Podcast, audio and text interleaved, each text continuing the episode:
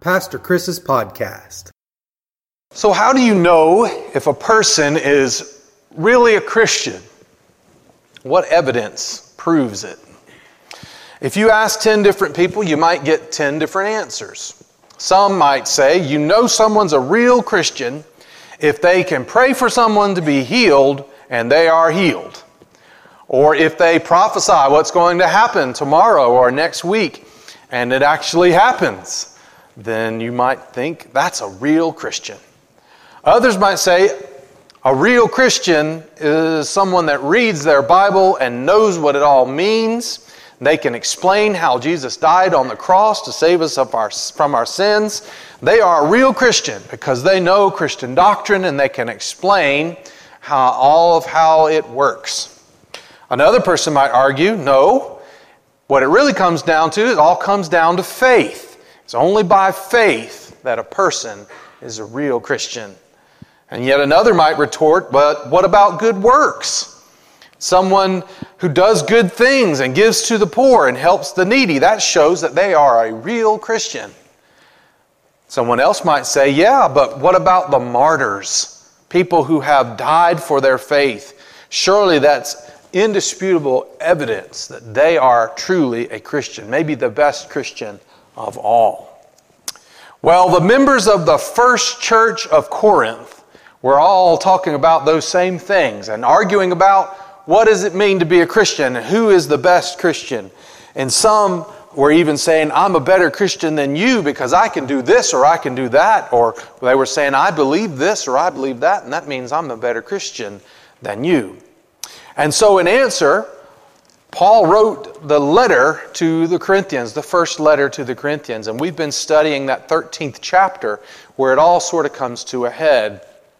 And in the first three verses, here's what he wrote He said, If I could speak all the languages of earth and of angels, but didn't love others, I would be a noisy gong or a clanging cymbal.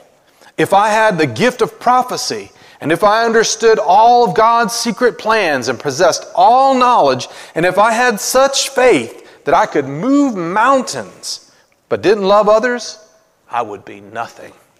If I gave everything I have to the poor and even sacrificed my body, I could boast about it, but if I didn't love others, I would have gained nothing.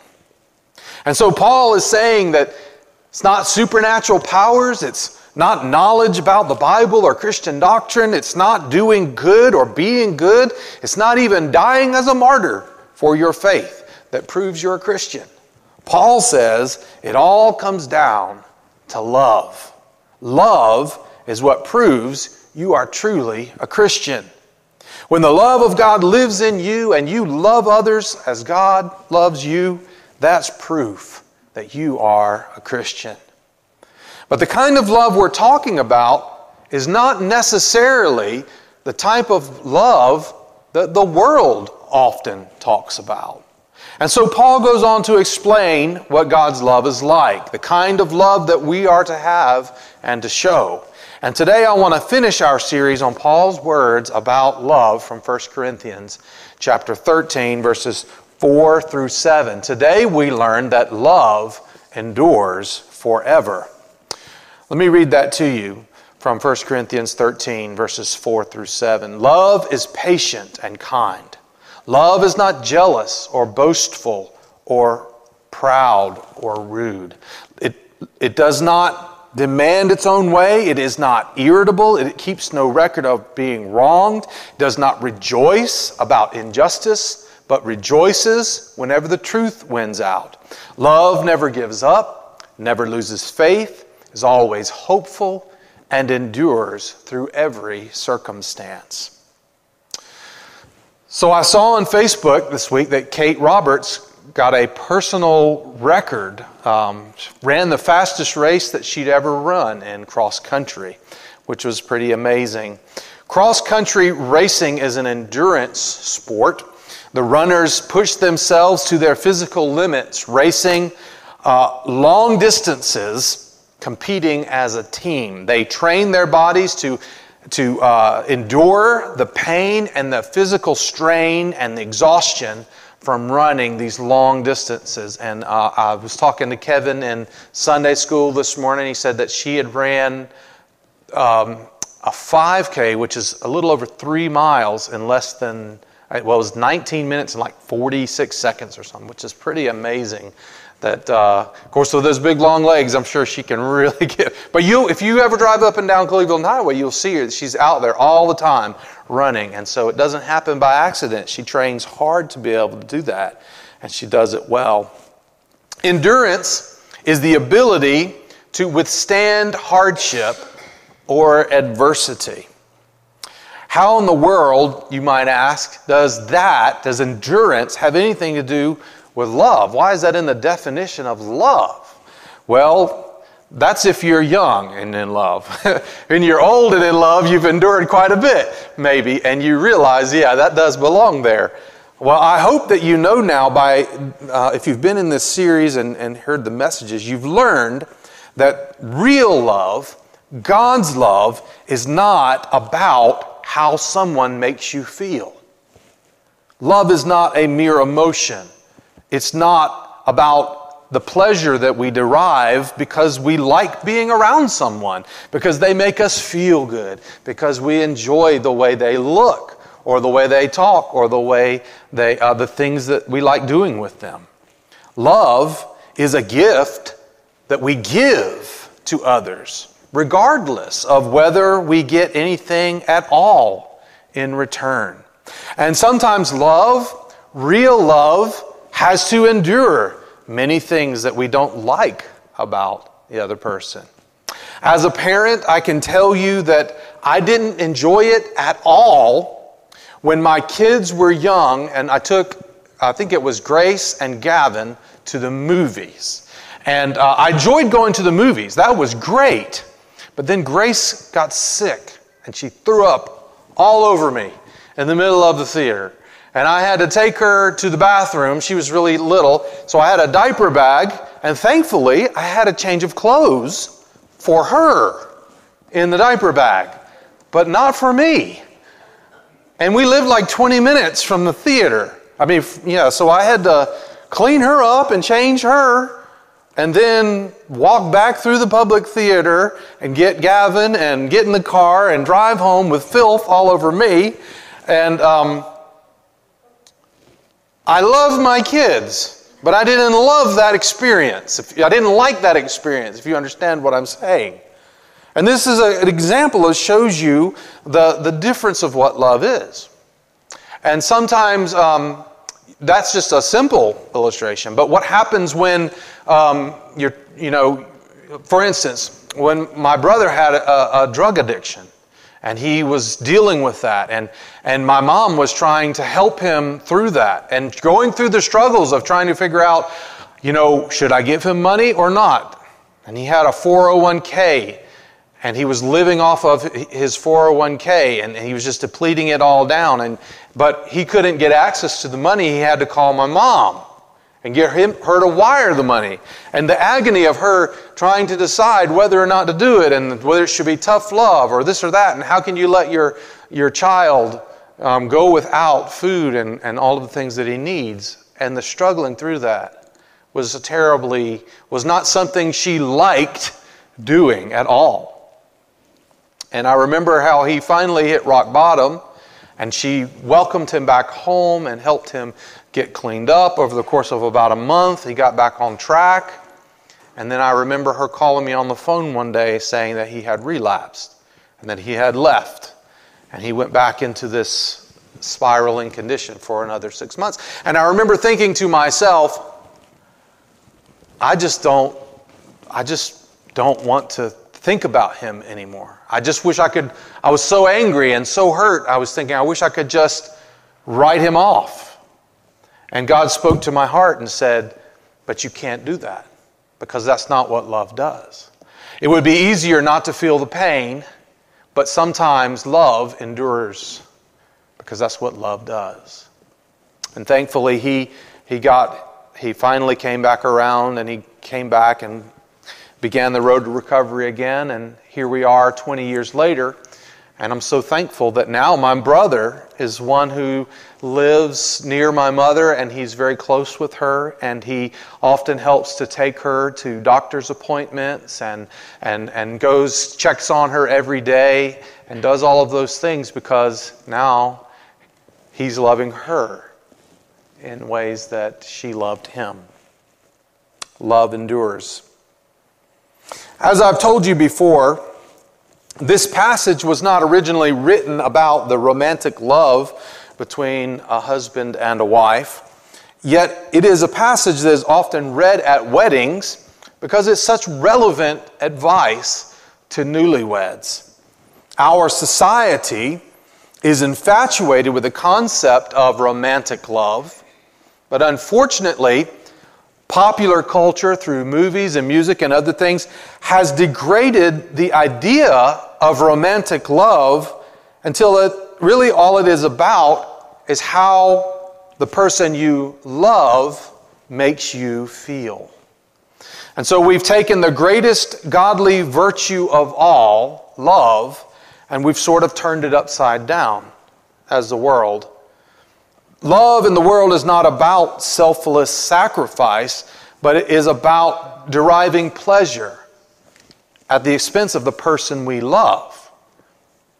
And it is no wonder that so many people experience broken relationships, broken marriages, and are extremely confused and sometimes scarred when it comes to love. Our culture has created an idealized fantasy about love that really doesn't exist. It's just a, it's just a, it's a fantasy, a fairy tale that we have told ourselves, but people will chase that fantasy, and when they fail to achieve it or, or they fail to maintain the feeling of love, they somehow feel cheated, disillusioned, brokenhearted, and they wonder why can't I just find true love like everyone else? Because somehow we think everybody else is always happy and always feeling loving feelings for their partner. Can you imagine how it would revolutionize the world if our romantic relationships change so that the prevailing notion of love became the biblical view of love. If it wasn't about how another person made you feel, but about how we gave ourselves to another person sacrificially. Ironically, you are more likely to find feelings of love when you stop chasing them and start giving yourself sacrificially to other people you are more likely to have those romantic feelings. And they're more likely to, to stay longer. When your husband, when a, and when a husband and a wife are both loving each other sacrificially, they will find stronger, more lasting, more intense feelings of attraction for each other over the long term. Now, I want you to consider the never ending, enduring love of God for the world. Of course, God created the universe and everything in it the stars and the sky and the land and the sea, the plants and the animals and us. In sacrificial love, God gave us life. When humanity broke God's heart by turning against Him in sin, He didn't give up on us. He continued to love us because God's love endures forever. So God made ways to protect us, even protecting us the best that He could from our own sin, while still allowing us the freedom to choose how we would live.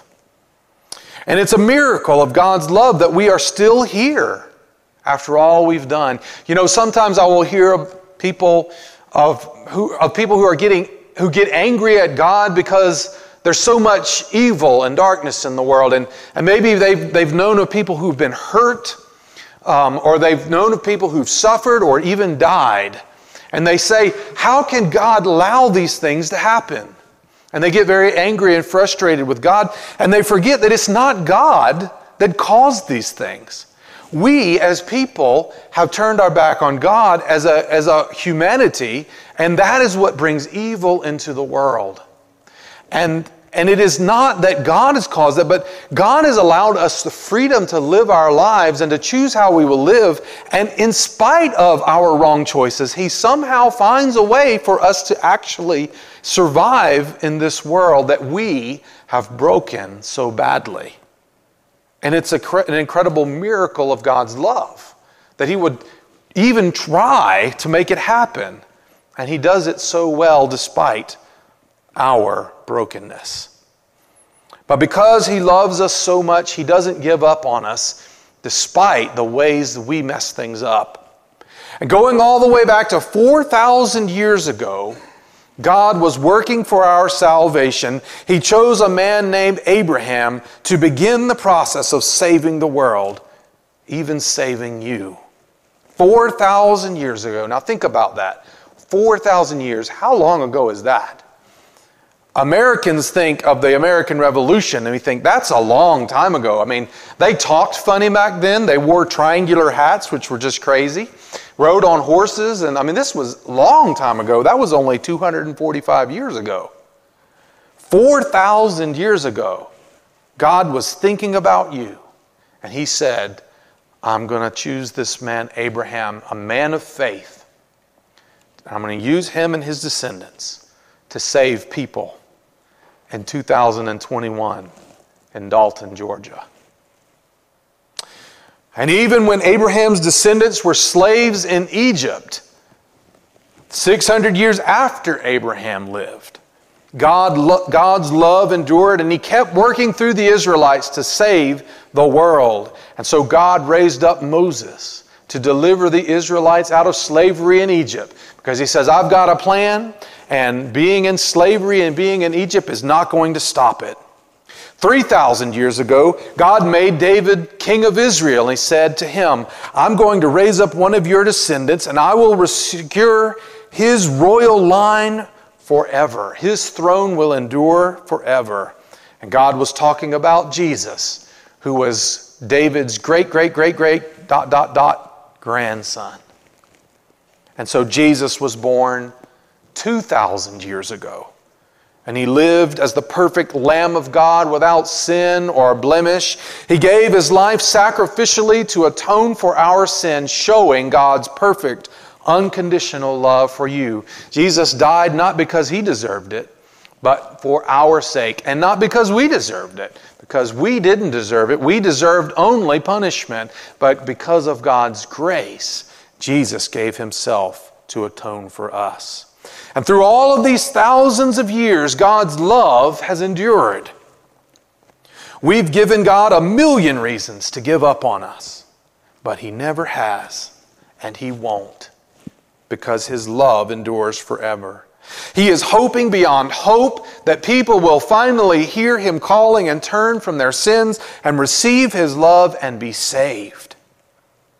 And God is hoping beyond hope that we will start to love God and to love our neighbor as Jesus has loved us.